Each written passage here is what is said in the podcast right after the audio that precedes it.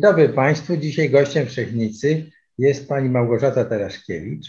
Pani Małgorzata Taraszkiewicz jest psychologiem, autorką ponad czterdziestu poradników dla nauczycieli, dla rodziców i dla uczniów. Jest autorką innowacyjnych programów z zakresu rewitalizacji edukacyjnej. Pani, pani Małgorzato, co to jest rewitalizacja edukacyjna? Działam.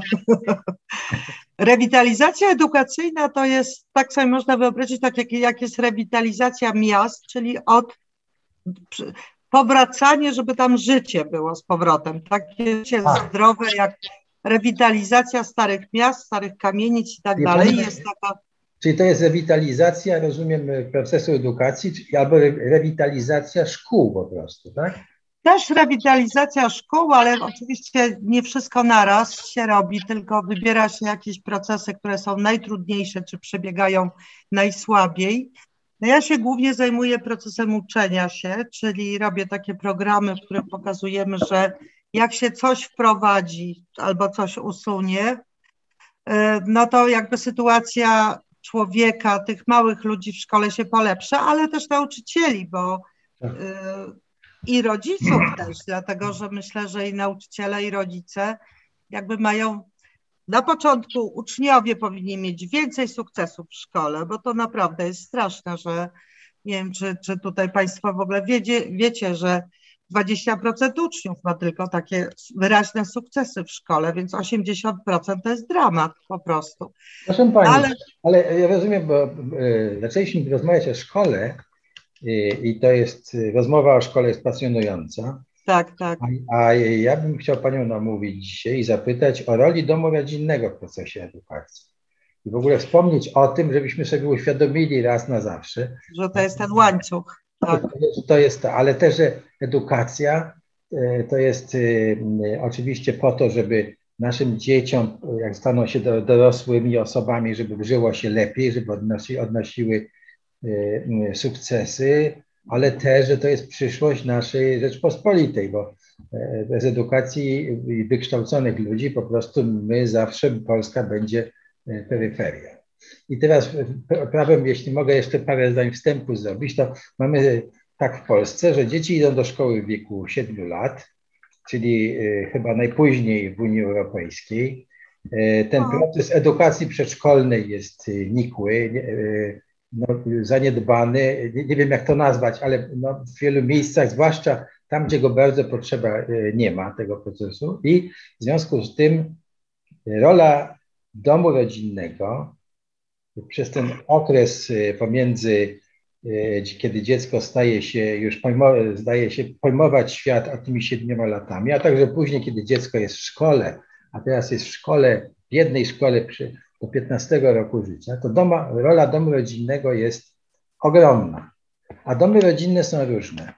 Tak, są domy rodzinne, że rodzice są wykształceni i, i no, uczestniczą w procesie edukacji, zapewniają swoim dzieciom y, y, różne rzeczy, ale też y, popychają te dzieci do, czy współpracują z tymi dziećmi, czy nie, zaraz to nazw, Pani to nazwie lepiej niż ja, no, w tym, żeby te dzieci były, odnosiły sukces, no ale są domy, które po prostu ja te domy widzę na co dzień i tych rodziców, które popełniają straszne błędy. Tak? Dzieci są, e, nie wiem jak to nazwać, tak? ale, ale wstrzymywane w rozwoju, są, pomiata się tymi dziećmi nawet nieświadomie i tak dalej. Więc... Jeśli, jeśli mam odpowiedzieć, to ja bym zaczęła od takich dwóch rzeczy. Pierwsza to faktycznie do siódmego roku życia kształtują się, właśnie tak mówi się w psychologii, ale też z doświadczenia do szóstego, siódmego roku życia kształtuje się taka baza, fundament, że właśnie tak na dobre i na złe, czyli to, co daje dom rodzinny, no ze współpracą no, przedszkola, jeżeli dziecko chodzi do jakiejś instytucji, faktycznie są obszary, gdzie tych przedszkola jest, no tam troszeczkę te liczby wzrastają, no ale rzeczywiście ta edukacja przedszkolna jeszcze u nas, no tam ma co rozwijać się liczbowo. Nawet do siódmego roku życia kształtuje się takie ogólne przekonanie, ogólny model świata. No bo prawda, prawda, nawet teraz jak rozmawiamy, to każdy ma, mówi, że świat jest taki, świat jest taki, świat jest taki. Jedni mówią dobry, drugi zły, jeden wspierający i tak dalej. Więc to jest coś, co jest, czasem zdumiewa ludzi, jak mówię, że świat nie jest, świat jest, można powiedzieć, a my tu dajemy różne właśnie wartości, opinie, małe wskazówki, takie skrypty na sytuacje, na takie drobne sytuacje, jak się zwracać do rodziców, do obcych ludzi, czy można y, ukraść bułkę ze sklepu, że to jest małe zło, czy duże zło, prawda? Wszystkie takie przepisy na świat, ale w tym wszystkim też jest, kształtuje się takie po, po, poczucie mojego miejsca w świecie, czy jestem wartościowy, czy jestem odważny, czy jestem samodzielny, czyli takie różne rzeczy, którymi się dziecko nasiąka jak gąbka i coraz bardziej teraz y, też y, nauka jakby to wspiera, y, która mówi, że właśnie takie dziecko do, do, do, do właśnie tego wieku szkolnego, to ono słyszy, właśnie a propos tej nasiąkania i tej gąbki, ono słyszy przez ściany, bo jest w takiej fazie, mózg tak działa, że ono słyszy, co ci rodzice mówią, tak, tam nawet właśnie jak czy kłócą się, czy wymieniają się jakimiś słowami, to po pierwsze, a po drugie ono bardziej się uczy z tego, co widzi, a nie z tego, co mówią, jeszcze inna sprawa, prawda, czyli takie modelowanie, jak się do siebie zwracają dorośli, jak zwracają się do, do, nie wiem, jak mówią o jakiejś cioci, tak, kogo wpuszczają do domu, kogo, kogo nie. Więc tak się kształtuje model świata i kształtuje się model, jacy ludzie są, jaki świat jest i jaki ja jestem, prawda, w tym wszystkim. No i tam, gdzie jest względnie, dla mnie powiem tak, najważniejsze wartości to jest szacunek. Szacunek dla siebie, dla ludzi i dla przyrody.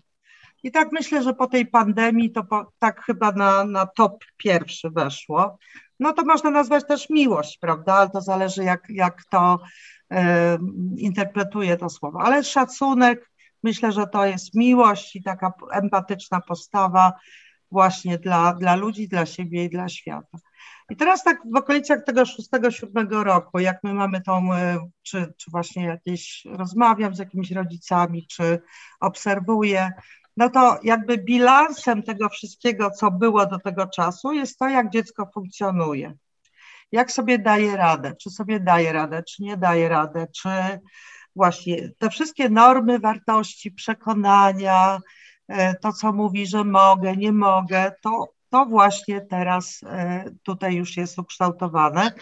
I to jest bardzo, powiedziałabym, tak silny wpływ na całe życie, że potem, jak już człowiek jest dorosły, to, to, to jak prowadzimy terapię z dorosłymi ludźmi, to są te głosy z dzieciństwa, tak? Bo mi ojciec powiedział, że ja do niczego nie dojdę. Albo mama powiedziała, tacy ludzie jak my, w nawiasie, nie wiem, biedni, tam jacyś inni, nigdy do niczego nie dochodzą, prawda?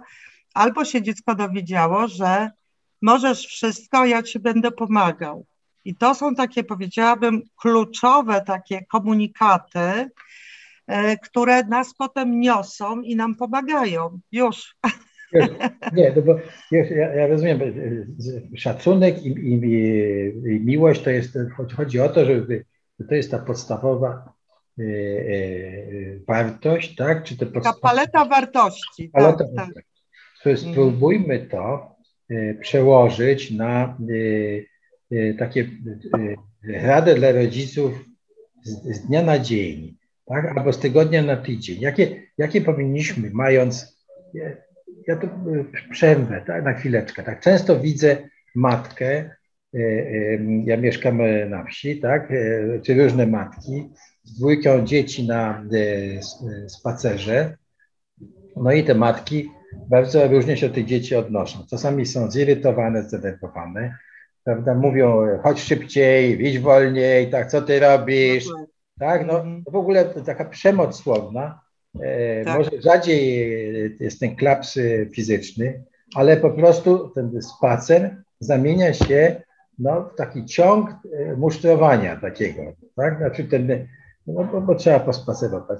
To widzę. Tak? Następnie nie, nie wiem, jak jest w domach rodzinnych, ale jeśli mówimy o szacunku, bo rozumiem, że tu jak mówimy o tym szacunku, to mówimy o szacunku do siebie nawzajem, do dzieci, tak? Jednym słowem, takiej atmosferze w domu. Tak? I te, no to teraz jakbyśmy mieli tym rodzicom powiedzieć, co macie robić z dnia na dzień, tak?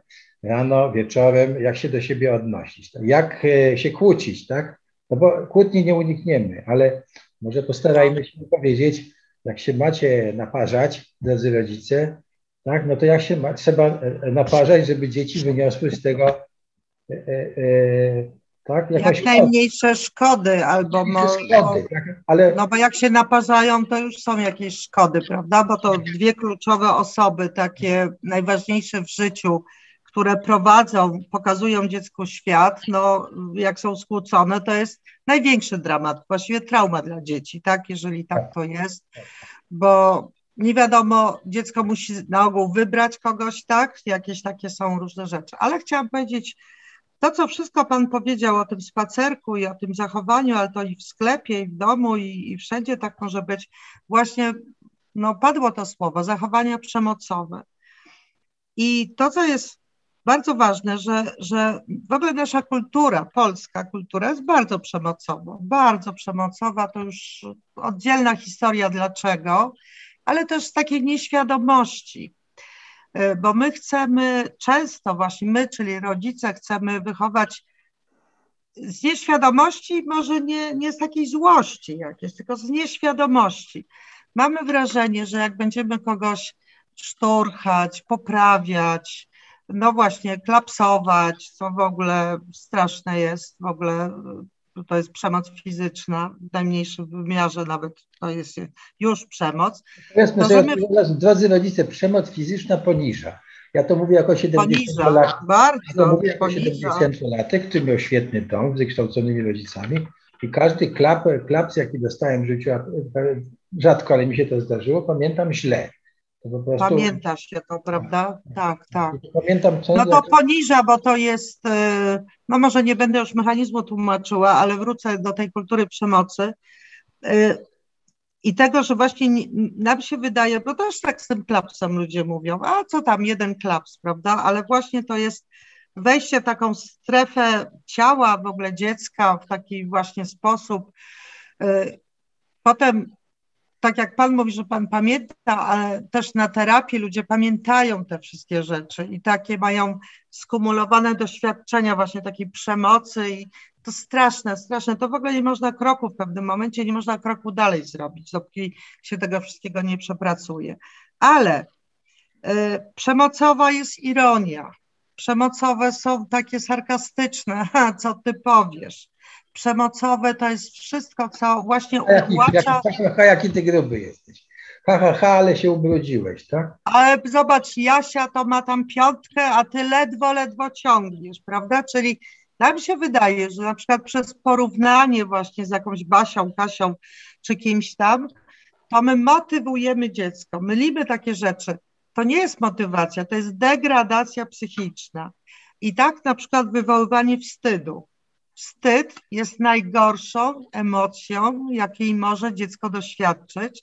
Od wstydu nie ma ucieczki, bo jak jest taka przemoc słowna, to jeszcze takie grożenie, to jeszcze tam można tej matce coś odpowiedzieć czy ojcu, nie? Tak dzieci często. Jest jakaś możliwość obrony, nieładna, no bo odpowiadam. Wstyd i poczucie winy jest najgorszą, najgorszym, powiedziałabym, takim bagażem, który osadza się na lata. Wstyd. Jak mogłeś to zrobić? Przez ciebie mama umrze na serce. To są takie, nam się wydaje, że takie proste zdanka, które mają to dziecko pionizować, żeby ono tam przywróciło się do, właśnie do pionu, bo rozrabia, bo coś robi, bo nie odrabia lekcji. Albo nie wiem, nie je obiadu do końca, tak? No właśnie, to jest to. Przez ciebie coś tam się stanie. Albo jesteś jak tatuś. No to jest najgorsze. To... Straszne. Albo jak twoja matka. Zachowujesz się jak twoja matka, tak? Czyli, a to jest pogarda w tym wszystkim, prawda? Czyli w tych potyczkach między rodzicami e, często są takie, powiedziałabym, odpryski No i potem dziecko, dziecko dostaje takie informacje, naprawdę to jest bardzo trudne. No wracając do słowa szacunek, nie ma tu szacunku, prawda, dla nikogo. No jest trochę takie boksowanie się, e, boksowanie, przepychanie, więc ja nie polecam. Ja bym, ja bym się zastanowiła, jeżeli mm, dużo jest właśnie takich słów, które nam się wydają, że to pomaga dziecku, że pomoże mu tam, zdyscyplinuje go i tak dalej.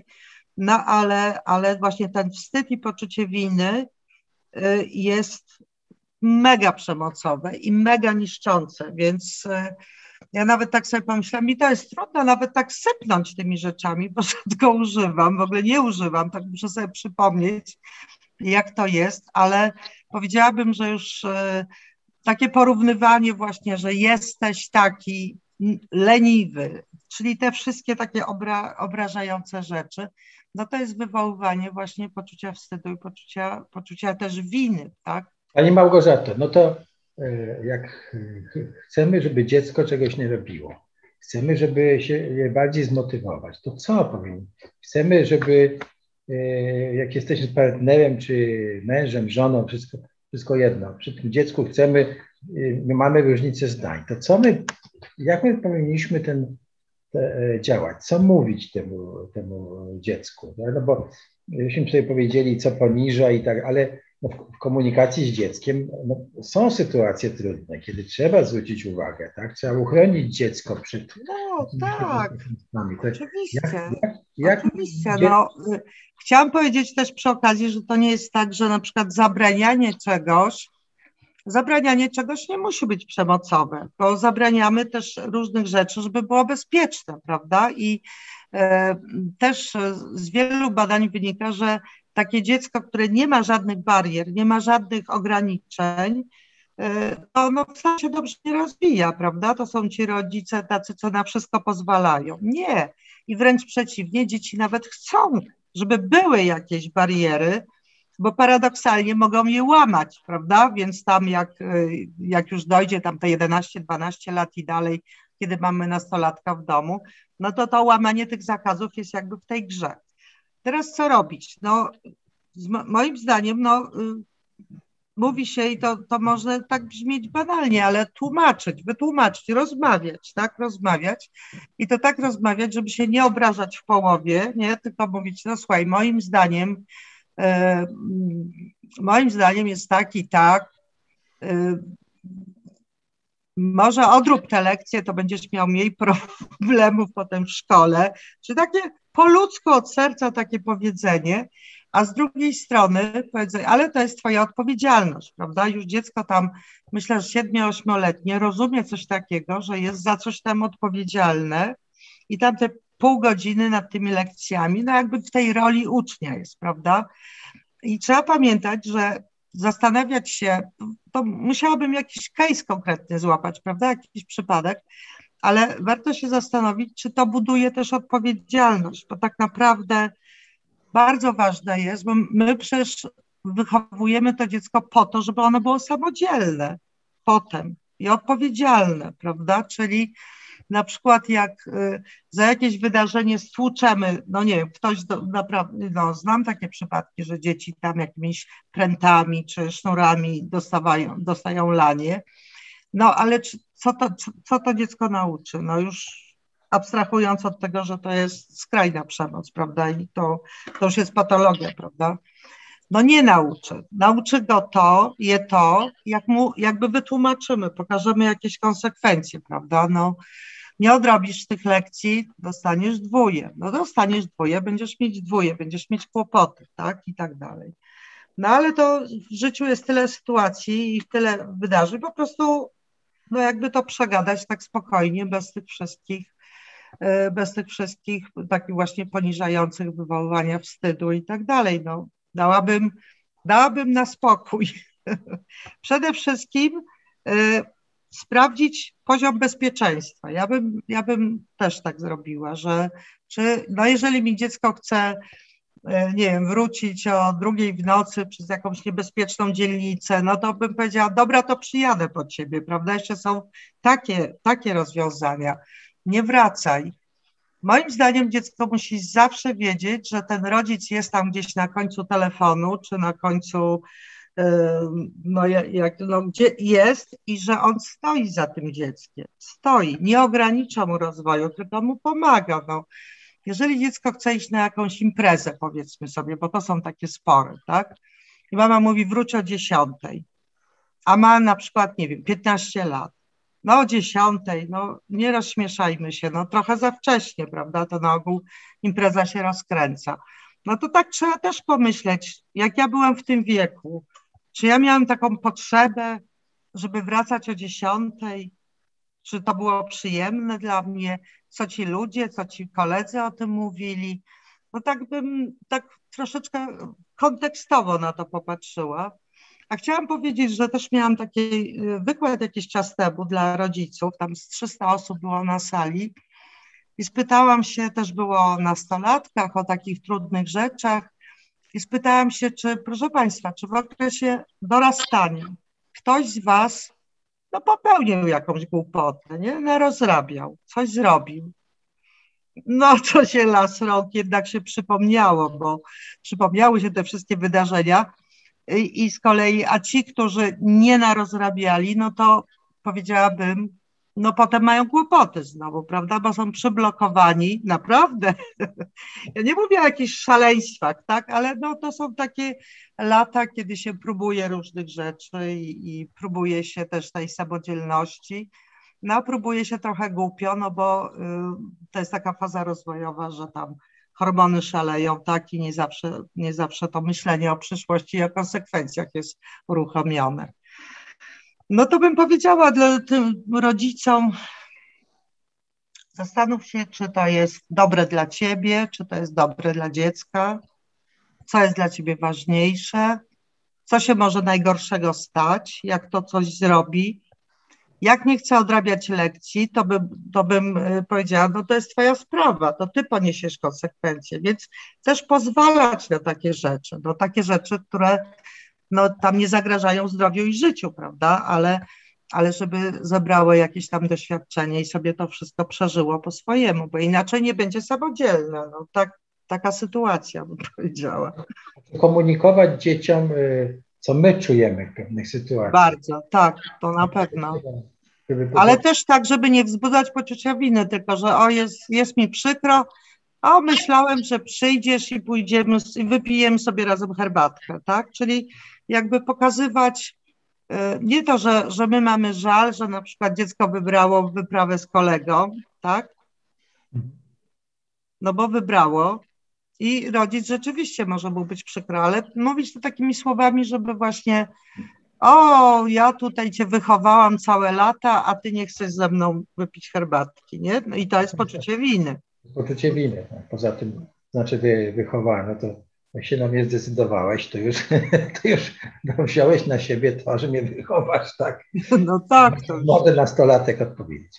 Ale e, tu powiedzieliśmy sobie dużo o tym, o relacjach naszych, czyli rodziców z dziećmi, tak? Jak, jak z nimi rozmawiać, żeby nie było przemocy, tak? Żeby pokazywać wszystkie konteksty, żeby mówić, że dziecko jest za coś odpowiedzialne i ono poniesie konsekwencje. Musi się A... uczyć tych małych konsekwencji. A, mhm. no, tak, to oczywiście. A jak komunikować się z innymi członkami rodziny?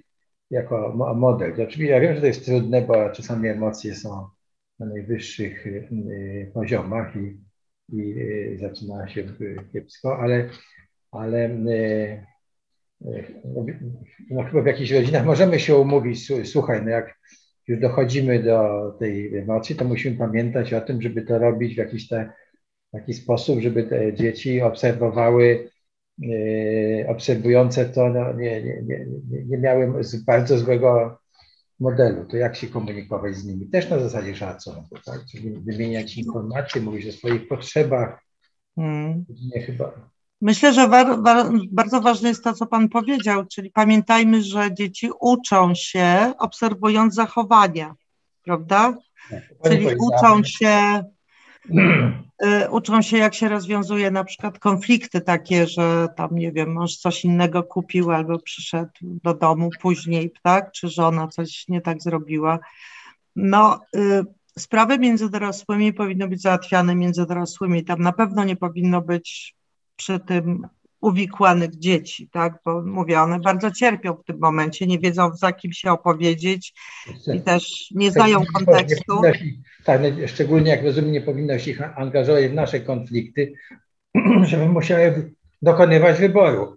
No myślę, że tak sztuka komunikacji u nas też jest, tak jak, tak jak mówiłam, że, że, że, że z tym wychowaniem i z tą świadomością właśnie, że takie proste słowa, o ty głupi jesteś i tak dalej, to, to, to jest bardzo, to jest przemocowe. Też nie, nie wiemy, prawda, jakby nie mamy świadomości, że wiele takich reakcji jest przemocowych. No to tutaj ta sztuka komunikacji, w ogóle komunikacja jest, myślę, też na takim trochę słabym poziomie. Słabo mówimy, nie, nie słuchamy się, nie, nie interpretujemy, znaczy interpretujemy tak według swojej trochę historii, a nie wczuwamy się w tego drugiego człowieka. To trudno tak w bardzo dużym skrócie powiedzieć, ale jest tak coś takiego jak komunikacja empatyczna. I teraz tam, gdzie, gdzie jest taka trochę przemocowa komunikacja, no to trudno powiedzieć, komunikujcie się empatycznie, bo, bo ludzie nie wiedzą, od czego zacząć, prawda, i w ogóle na czym to polega. Więc no, to jest ciężko.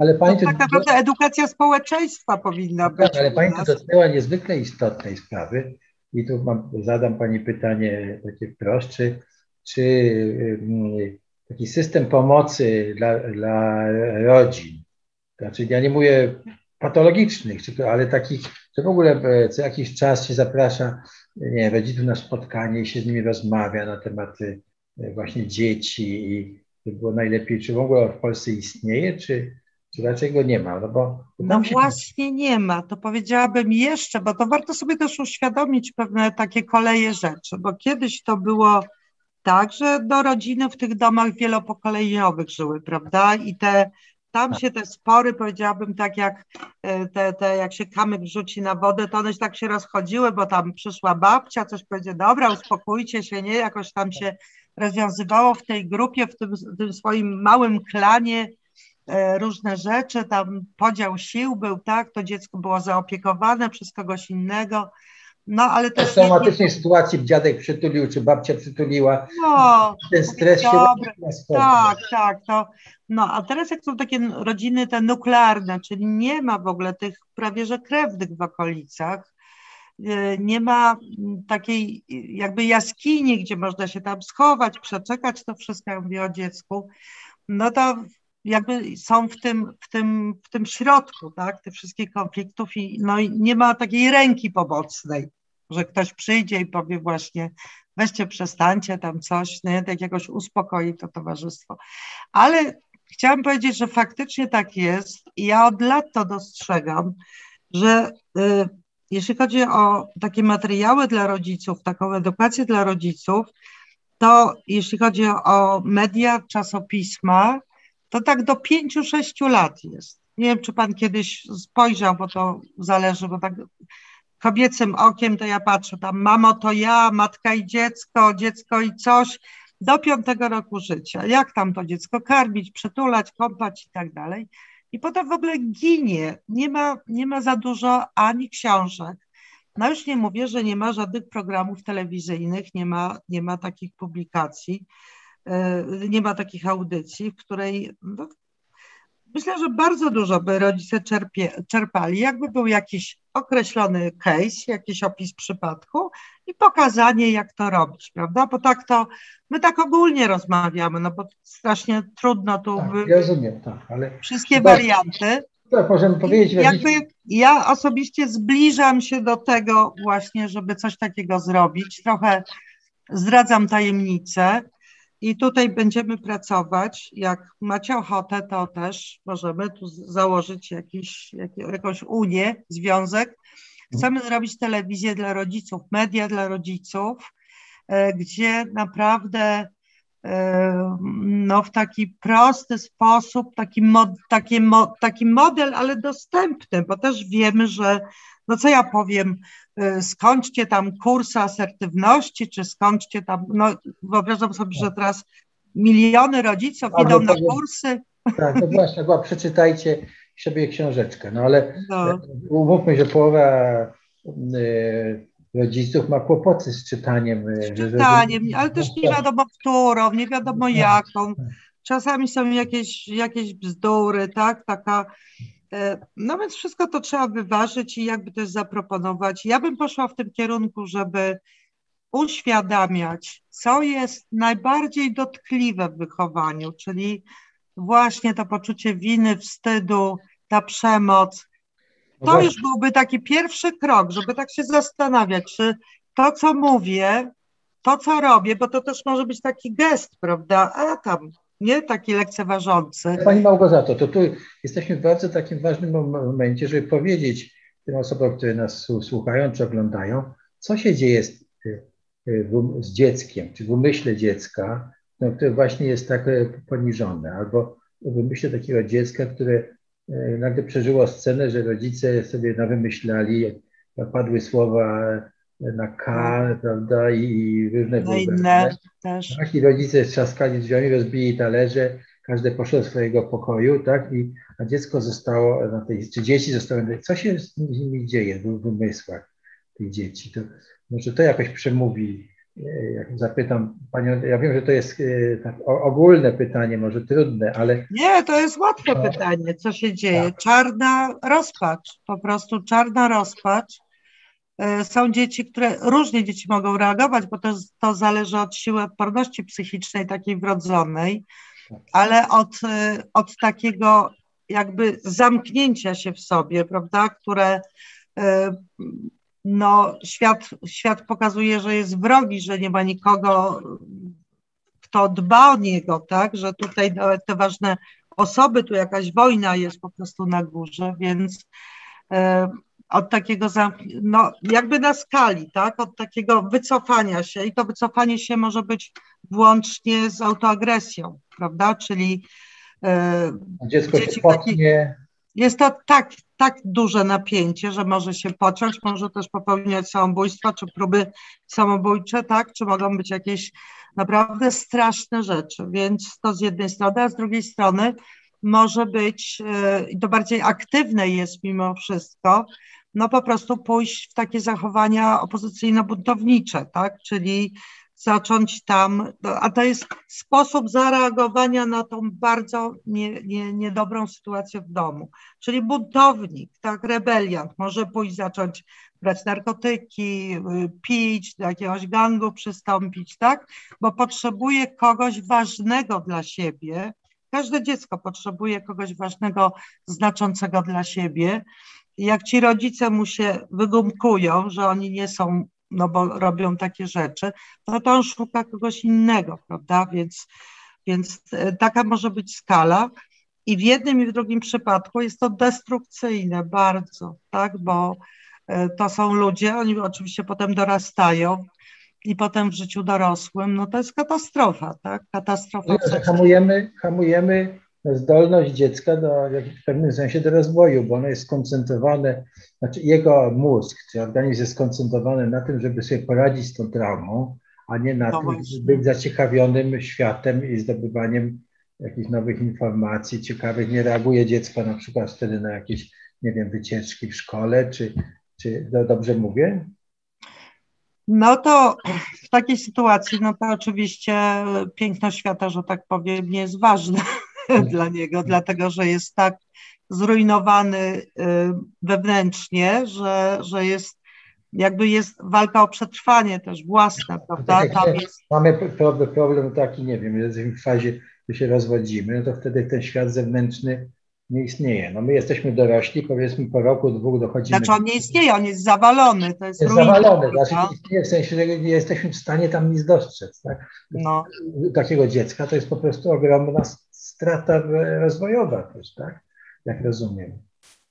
No w ogóle takie zaburzenia w rodzinie, czyli na przykład no, alkohol w rodzinie, prawda?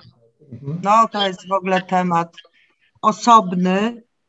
Ja tak sobie bardzo często myślę, że na przykład na, na papierosach jest napisane, tam wywołują jakieś choroby, prawda? Jest tak na każdej paczce papierosów, można sobie w kiosku zobaczyć.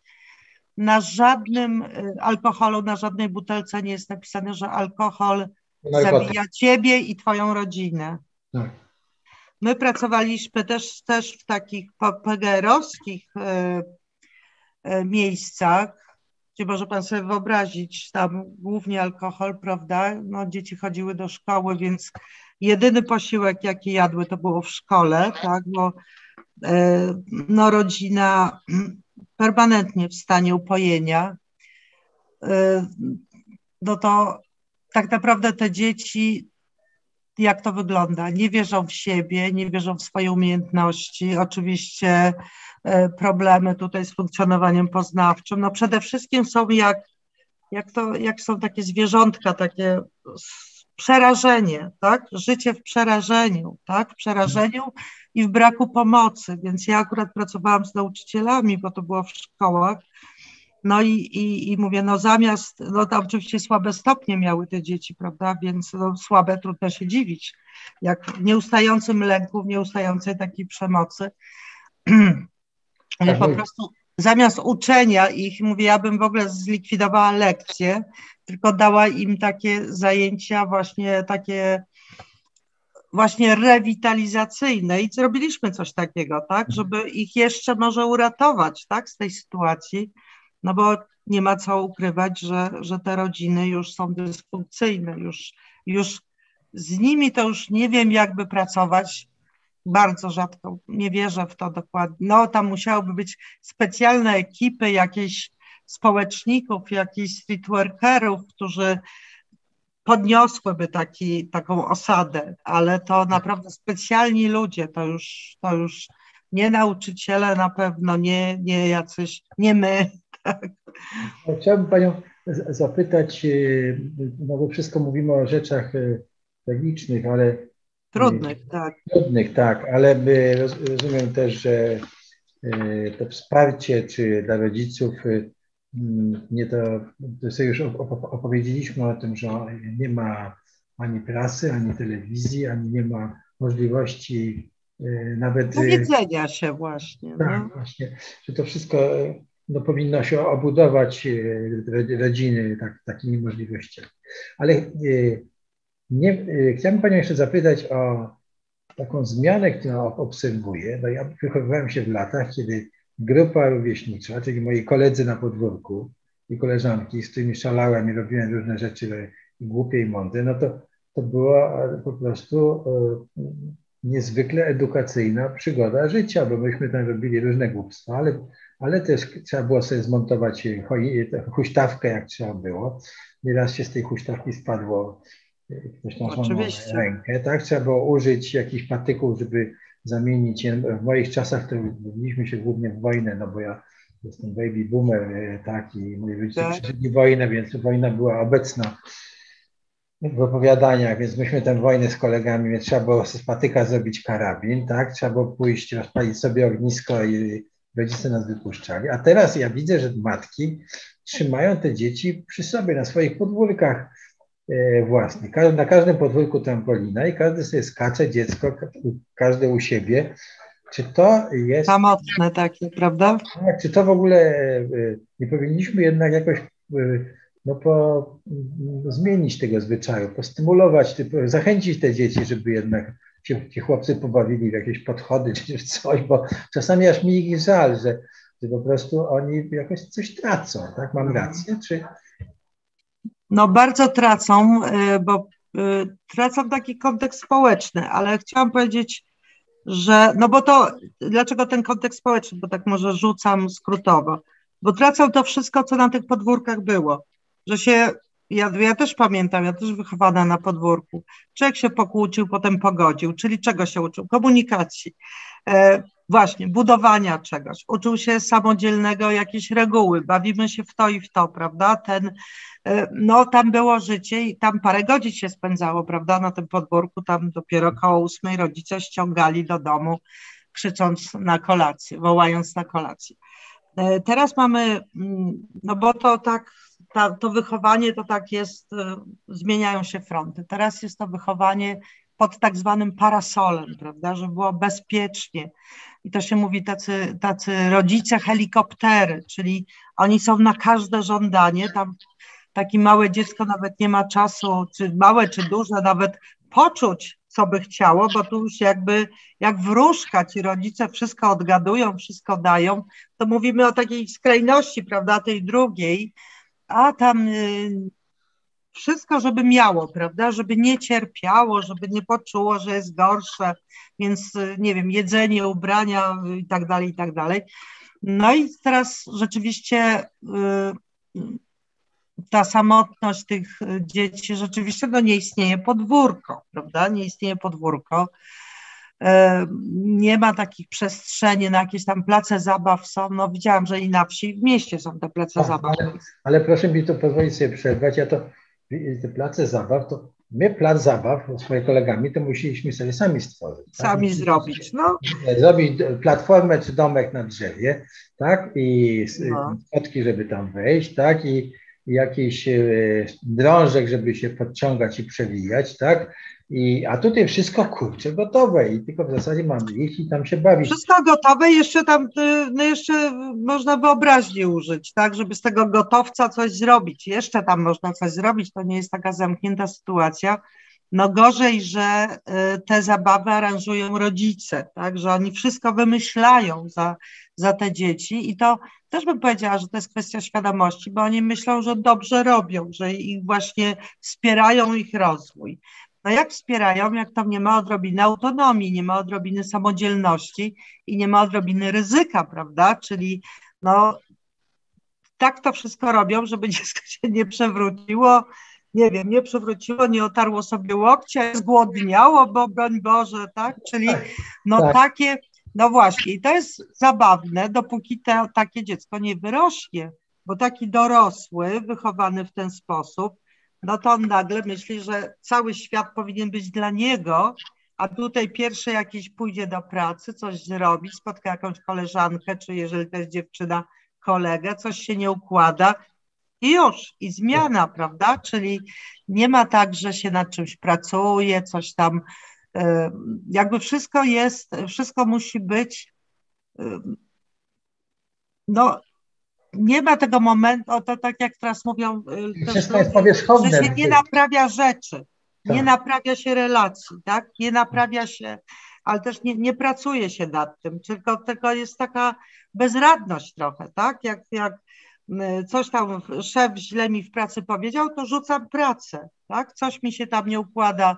Nie ma, nie ma refleksji, że ten szef e, może mieć rację. Może no ja... mieć rację, tak? Albo, że ja tak rzeczywiście może jak się spóźniam przez pięć dni do pracy po dziesięć minut, no to coś w tym jest, że on mi uwagę daje, tak?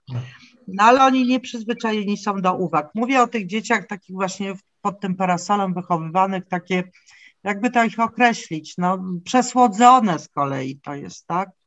No ale przesłodzone, no, no i w ten sposób w środku to jest cienka, miękka, słaba psychika po prostu, tak? Czyli my, taka nie, nie, niepotrzebna wrażliwość, tak? Bo to akurat nie, nie jest potrzebne, to nie sprzyja nam. Człowiek powinien się trochę otrząsnąć, powiedzieć, dobra, spróbuję jeszcze raz, albo się trochę poprawię, ale też mieć trochę samokrytyki, prawda? No, więc... Panią zapytać, bo wspomniała Pani tutaj w naszej rozmowie nie tak da, przed chwilą o burzy, hormonów, że te, tutaj, bo nastolatkowie teraz są w jednej szkole, to czasami patrzę na te szkoły, to jest szkoła podstawowa w polu, nawet nie we wsi gminnej, tak? I dzieci tam przypływają od siódmego do piętnastego roku życia bez żadnej zmiany, tak? I rozwojowo to jest no, kiepsko, bo one nic nie widzą oprócz tej, tych samych nauczycieli, tych, tego samego pola, no, i tak dalej, i tak dalej, i, i, i dobrze. Ale nie o, o szkole to jeszcze może następny raz, ale Ale wróćmy do tej burzy hormonów.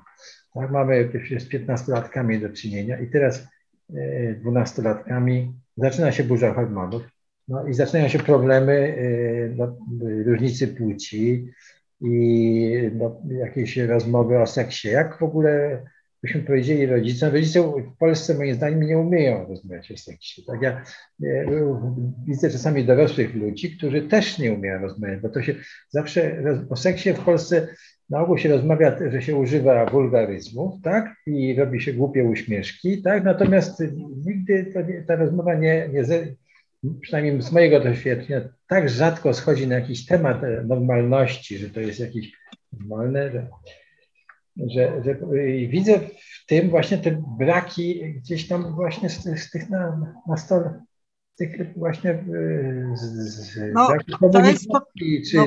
Jak rozmawiać w takim razie z takimi nastolatkami o tym? Ja myślę, że, no właśnie tak trochę, trochę yy, skaczemy faktycznie po tych tematach. No temat tabu u nas, tak? Bo jest kultura tak. wstydu. Tak. Nie wiadomo skąd te dzieci się biorą.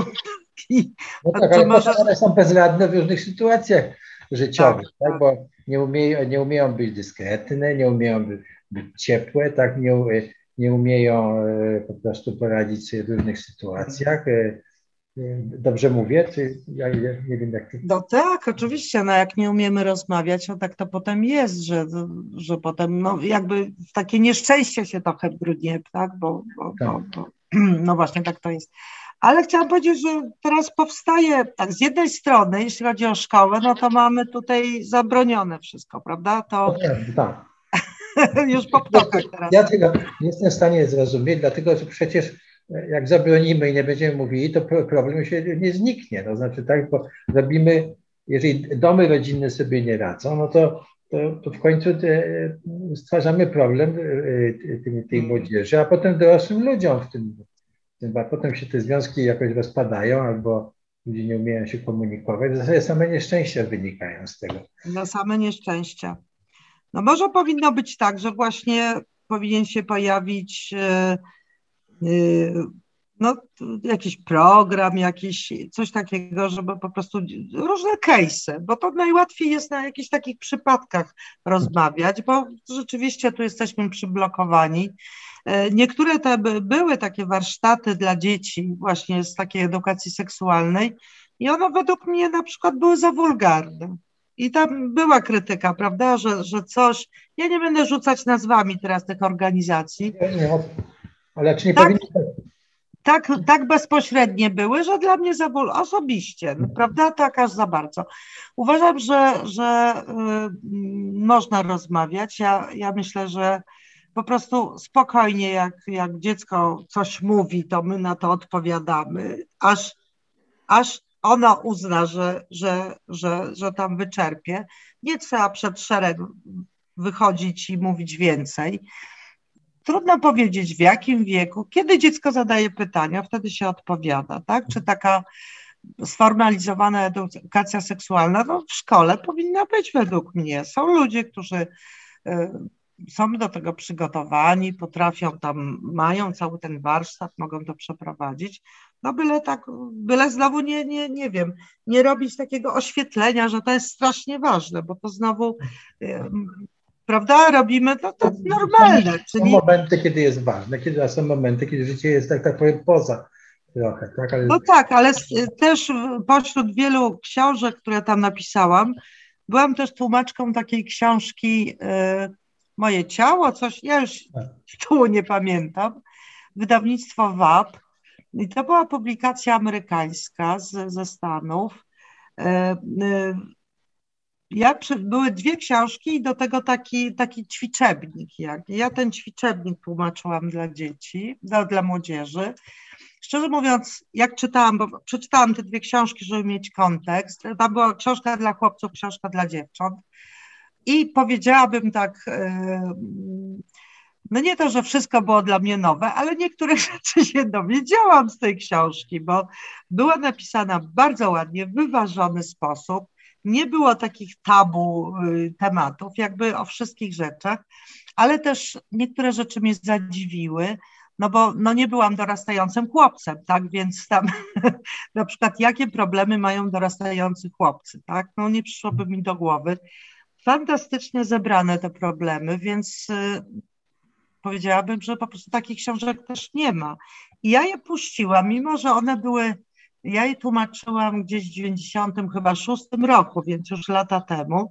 Ja jej dałam dzieciakom na przeczytanie i one po prostu, o tak, o, i się okazało, że jakieś takie drobne rzeczy, nie wiem, typu, powiem, wrastające włoski, tak, że nie wiem, tak, jakoś tam jak tak. dzieci się golą, czy panowie się, nie dzieci, tylko panowie, to te włoski z powrotem wrastają, że to jest jakiś tam y, duży problem, tak, albo duży problem, jeśli chodzi o rozmiary różnych narządów, tak, i się okazuje, że właśnie te dzieciaki, o tak, właśnie zaczęły to czytać. Być może, że nie przyszłyby do nikogo, tam do nauczyciela, do matki, bo też nie wiedzą, że jest inaczej, więc tak. dopiero taka książka pokazuje, że może być taki problem i one, mhm. także myślę, że ta edukacja jest bardzo potrzebna, ale czy jesteśmy do niej przygotowani, czy mhm. rodzice są przygotowani, to nie wiem. No to jeszcze chciałem zapytać panią... O. Chyba nie, o tak powiem, chyba nie. nie. Nie, też tak uważam, że nie, że po prostu y, y, nas nie przygotowywano do, to znaczy nas, y, y, nie mówię akurat y, o nas, y, nas dwoje, tak, tylko że w sensie rodziców nie, nikt nie przygotowywał i nie jesteśmy w stanie, no właśnie. Nie jesteśmy w stanie się, y, rodzice nie są w stanie się zmierzyć z tym y, problemem. Tak? No bo... nie, no skąd mają wiedzieć, jak mają to powiedzieć, jak sami nie wiedzą, no to byłby cud jakiś, jakby się okazało, że nagle tak. potrafią. I nawet nie, nie wyobrażają sobie, że można o tym y, w jakiś sposób y, rozmawiać, tak, na ogół się chowają. No, no dobrze, ale to od, odłóżmy to, bo to jest y, ważne. I, y, y, natomiast chciałbym panią zapytać jeszcze o relacje rodziców tych dzieci, które już są w szkole, a szkołą.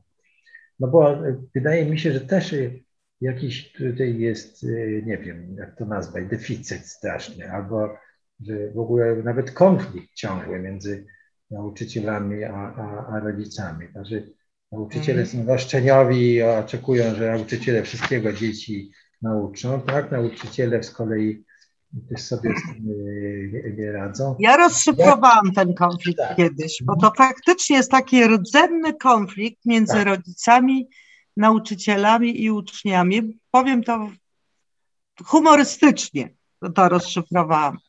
To jest tak, w okolicach tego tam te sześcio- czy siedmiolatki idą do szkoły i dziecko spod władzy rodziców przechodzi pod nauczycieli. To jest taki, nauczycielki na ogół. Tak, to jest taki moment rozpoczynać. Wczoraj właśnie rozmawiałem o tym ze znajomą i ona mi w kontekście właśnie naszej dzisiejszej rozmowy i ona mi mówiła właśnie o swoim wspomnieniu bardzo złym, jak e, szła do szkoły i po prostu dla niej to był dramat. Dramat, że ona e, zniknie jej mama i ona no. nagle znajdzie się w tej w szkole. Tak? I oczywiście, że to było jakiś błąd pewnie popełniony przez mamę, która nie przygotowała dziecka, czy dom rodziny nie przygotował dziecka na to, że powinno być bardziej samodzielne, ale, ale ten, ten z drugiej strony to zupełnie obce, że tak powiem, środowisko szkoły i ta nauczycielka, która była, wyglądała, że jest sroga, niedostępna. No to... No to, no to już przepraszam, poprzerwałem pani, ale mówię... To rzeczywiście... Ja myślę, że tak. Po pierwsze to jest ważne, co, co rodzice mówią y, dziecku, które się wybiera do szkoły. Bardzo fajnie mówić o tym, że to przechodzi, dziecko przechodzi spod władzy mamy czy tak. rodziców, pod władzę tak. nauczyciela, tak?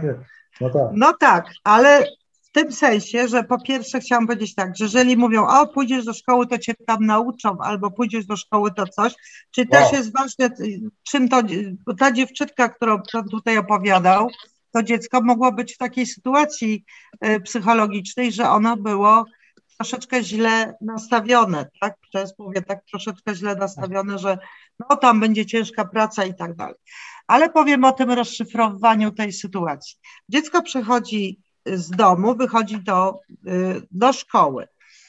Y, Z moich doświadczeń wynika, że te panie nauczycielki w klasach jeden trzy są cudowne na ogół. Tam może jakieś, no to miała pecha, trafiła w coś, ale na ogół to są najlepiej przygotowane nauczycielki z całego systemu, bo one są tak, no śpiewają, tańczą, recytują, one są, lubią te dzieci. Naprawdę to jest, powiedziałabym, taka grupa, ja bardzo lubię nauczycieli przedszkola i jeden trzy, bo to są prawdziwi nauczyciele, tak z sercem, tak nawet oni trochę za dużo tego serca dają, bym powiedziała.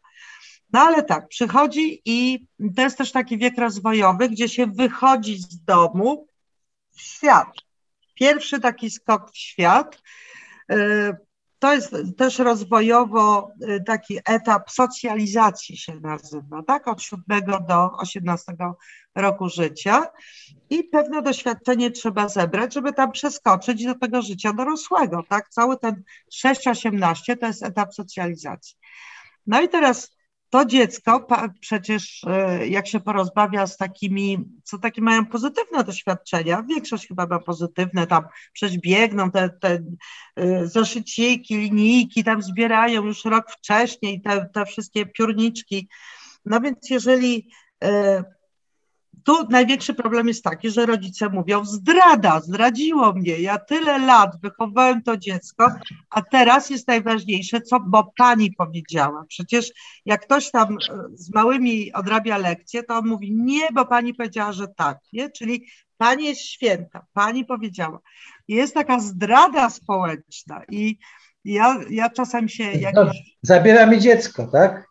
No tak, w ogóle zabrała mi dziecko, tak? Czyli tak naprawdę to jest niegotowy rodzic, żeby to dziecko odpuścić. No tak, nie tak. Rozumie tego, że on ma to dziecko wychować, żeby było samodzielne bez niego, prawda? I to ja jest uważam, ten etap. Że to jest, że to jest wspaniałe, że dziecko spotyka nagle takiego e, w szkole przewodnika, tego nauczyciela, który jest ważny dla ważny, niego, tak? Który no. go przy... Będzie prowadzi, przeprowadzi go przez ten okres wstępnej edukacji, przygotuje do tej klasy czwartej, piątej. No ale tam jest zazdrość na podłożu. Rodzice ja nie bądźcie, myślę... nie bądźcie zazdrośni o nauczycieli pierwszego. Tak, no. Ale ja sama trójkę dzieci przepuściłam przez szkołę, bo trzy córki. I czułam, ja no, z taką no, wysoka, wysoką taką miałam autodiagnozę, mówię, coś jest nie tak. No faktycznie, no mówię, zabrała mi dziecko, tak? Czyli jak mi dziecko po raz któryś wieczorem mówi, o, bo ma kasztany, nie takie, bo pani mówiła, że takie, to ja mówię, no chcę powiedzieć, daj mi święty spokój, tak, z tą panią, nie? Tak, idź do cholery z tą panią. I ja uważam, że tu na początku i tak jak pracuję z nauczycielami z klas jeden trzy, mówię, słuchajcie, wyciągnijcie ręce do tych rodziców, że oni, bo oni są, oni cierpią. Tak naprawdę oni cierpią. I jak ojcowie, cierpie... ojcowie, ojcowie też cierpią?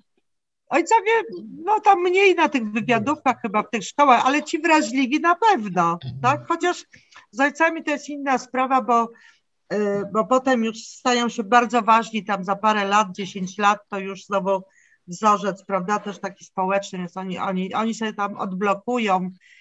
W ogóle bym powiedziała, tak podsumowując jakby, że rodzicom należy się dawka psychologii rozwojowej. I tak naprawdę oni powinni wiedzieć, co się z tym dzieckiem dzieje i powiem tak, przesko przeskoczę trochę. Na przykład w okolicach trzynastego roku życia jest taki konflikt z matkami często. I te matki nie bardzo czują się też urażone, prawda, tam poranione, że coś się dzieje. A tak naprawdę to jest trzeci, trzeci już, nie mówiłam o dwóch pierwszych, Trzecia, trzeci krok dziecka, żeby się odpępnić od matki. Czyli musi być jaka, jakieś zachowanie, żeby po prostu zostać samodzielnym, prawda, żeby, żeby się wyswobodzić. To jest przykre. I to jest przykre i ja to tłumaczę też rodzicom, matkom i one, o Jezu, to już rozumiem, prawda. Czyli ja bym powiedziała tak, ta cała psychologia rozwojowa, w detalach, kiedy się co dzieje, kiedy, kiedy jest właśnie, następują te procesy, że to dziecko zbuntowane, jak ma cztery lata, to nie jest zbuntowane, tylko ono chce być samodzielne i to wszystko trzeba krok po kroku im wytłumaczyć, bo inaczej mamy takiego czterdziestoletniego synka, co w sweterku u mamusi na zupce siedzi. I tak, teraz... I nie chce się wyprowadzić w dodatku. Nie chce się wyprowadzić. Mamusia trochę chce tego synka, ale trochę chce, żeby był dorosły. No czyli to... potem jest problem tak naprawdę, co ona nie chce. Ma, nie ma relacji z kobietami żadnymi. Znaczy, może, no jakieś, tam, może jakieś tam przy, przygodne, tak? Ale, i po prostu jest... Nie, no nie gotowy, prawda, bo jest nieodstępniony, w ogóle, ja, no to taka reklama była też w telewizji, że on tam parę lat temu, że on w tym sweterku, prawda, taki uzależniony wiecznie, bo, bo się nie wyprowadzi, bo, bo nie wiem, bo nie ma pracy, nie, jeszcze, bo tu siedzi bitki opierunek jakby, tak. No jest to oczywiście bardzo niszczące, bo dla, dla obu stron, tak, bo ta matka też nie żyje swoim życiem, tylko żyje. No także tu przerobiliśmy bardzo dużo problemów, bardzo ja, trudnych, mam, bardzo mam, takich. Mam nadzieję, że pani się da jeszcze namówić na to, żebyśmy, no. może w ramach pani pomysłu też, żeby po prostu każdy z nich zgłębił, bo mnie na przykład ta psychologia rozwojowa dla rodziców, no to po prostu aż podskoczyłem z zaciekawienia. No, ja już rodzicem raczej nie będę w moim wieku, ale uważam, że to jest niezwykle ważne. No, bardzo, to... bardzo ważne, bo, bo, bo po prostu to wyjaśnia i zawsze jest tak, że jak się czegoś dowiadujemy, to nam no, po prostu jesteśmy bardziej świadomi, tak, że co się, że są kryzysy rozwojowe. Inaczej na tego nastolatka popatrzymy, ale też kryzys rozwojowy ma ten zbuntowany czterolatek, czy niegrzeczny dwulatek. To jest kryzys rozwojowy, który nie wziął się z kosmosu, tylko wszyscy tak, każde generacje, wszystkie dzieci przez to przechodzą. I jak zostanie stłumiony taki kryzys, słucham? Mówię, od tysięcy lat pewnie przychodzą. No tak, tak bo od wczoraj chyba ktoś powiedział, nie wiem czy nie minister edukacji, że od miliardów, ale od tysięcy. Od tysięcy lat myślę, że tak, to się nazywa ontogeneza, prawda, ontogeneza, czyli wiadomo, że są etapy rozwoju, że to jest powtarzalne. To nie jest tak w punkt, że jak masz jedenaste urodziny, to akurat wtedy, ale mniej więcej w tych okolicach. I to po prostu jest tak, że jak jest przyblokowany jakiś jeden etap, to ma to konsekwencje dla dalszego rozwoju, prawda, że właśnie albo ten synek nam w tym sweterku, albo jakieś opozycyjno-buntownicze przejdzie w jakieś, no już, prawda, rebelie i inne rzeczy, więc my mamy, mam nadzieję, wszyscy rodzice mają taką, taki plan, żeby dziecko nasze było szczęśliwe i bezpieczne, prawda, i żeby nie wiem, wartościowe, może żeby jakieś fajne rzeczy robiło, które daje mu też, mu też, co może dawać, to takie szczęście, szczęście tak? Tak, właśnie. No właśnie, może nie bójmy się tych słów. Właśnie. Bo... No i teraz trzeba sobie, no właśnie, ale wiedza na ten temat, jak to robić, no mówię, jest, jest niewielka i na pewno nie przez drogę, o czym mówiliśmy, nie przez drogę przemocy. Tak. Tego się nie osiągnie. Także ja jestem otwarta, tu bardzo chętnie na te tematy możemy się zastanowić, jak to zrobić, żeby to upowszechnić, żeby ludzie, bo powiedziałabym jeszcze tak, że jak ludzie się tego dowiadują, to nie mają takiej blokady, to chętnie zaczynają myśleć o tym wszystkim. No ale jak człowiek nie ma wiedzy, no to nie ma też narzędzi, prawda, nie ma... I się często blokuje wtedy. W sensie takim... No jak nie ma wiedzy, to nie ma po prostu jak pomyśleć, no bo tak myśli jak, jakby rutynowo, tak jak, jak może. Także bardzo ważne tematy, bardzo się cieszę, że, że to w ogóle odważne te tematy są, prawda? Tak, no co, no, ale czy my chcemy, żeby młodzi Polacy byli szczęśliwi i żeby nasza Rzeczpospolita była krajem rozwiniętym, gdzie są ludzie przedsiębiorcy, no tak, chcemy, no to w końcu no nie możemy ich zamykać, musimy działać na każdym szczeblu, w domu rodzinnym też, tak? Trzeba im dawać skrzydła, skrzydła, prawda? Właśnie, skrzydła, tak. Właśnie. Tak, tak. Ale to trzeba też pamiętać, że też skrzydła to po prostu albo mogą być wielkie i piękne, albo takie połamane. No i... Ale to też... Yy... Ważne są, przecież nie mówimy tylko iść do przodu za wszelką cenę, mówimy, mówiliśmy też wartości, wartości, tak? No wartości, właśnie. Tak, wartości, in, inni ludzie, środowisko, tak? No nie mówiliśmy tutaj o, o, o dekalogu, ale pewnie gdzieś jakbyśmy, jakbyśmy mówili o wartościach, to też e, to jest ważne. Tak, no, że... przede wszystkim, prawda, bo tam... No, miłość przede wszystkim też, tak, no właśnie. No, od czego zaczęliśmy, prawda? Miłość i szacunek. Tak, miłość i szacunek. Tak, świat byłby piękny i, i miłe miejsce do, do mieszkania i do życia.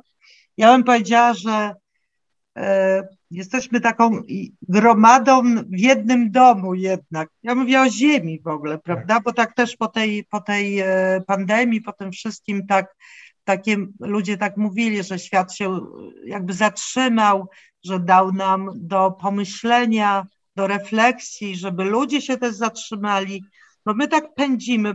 Pan też chyba na początku właśnie dał taki przykład, że na tej pani na spacerze, że szybko, szybko, tak? My do tych dzieci... Ale, ale nie wiadomo dokąd. No, nie wiadomo po co. No po co, tak. No bo... bo jak już poszła na ten spacer, to niech już wolno tam idą i niech sobie to dziecko tak. W tej kałuży, w tym piasku. Tak, niech tu zobaczy robaczka, zerwie listek, no. Albo niech mama się pochyli i niech powie, się pochyli zobacz... razem z nimi, sobie Nim. obejrzy. Tak, właśnie. Buduje Czasami i... nam się wydaje, no bo ja nie, nie wiem, dlaczego szybko ma być na tym spacerze, tak? A to już oddzielna historia.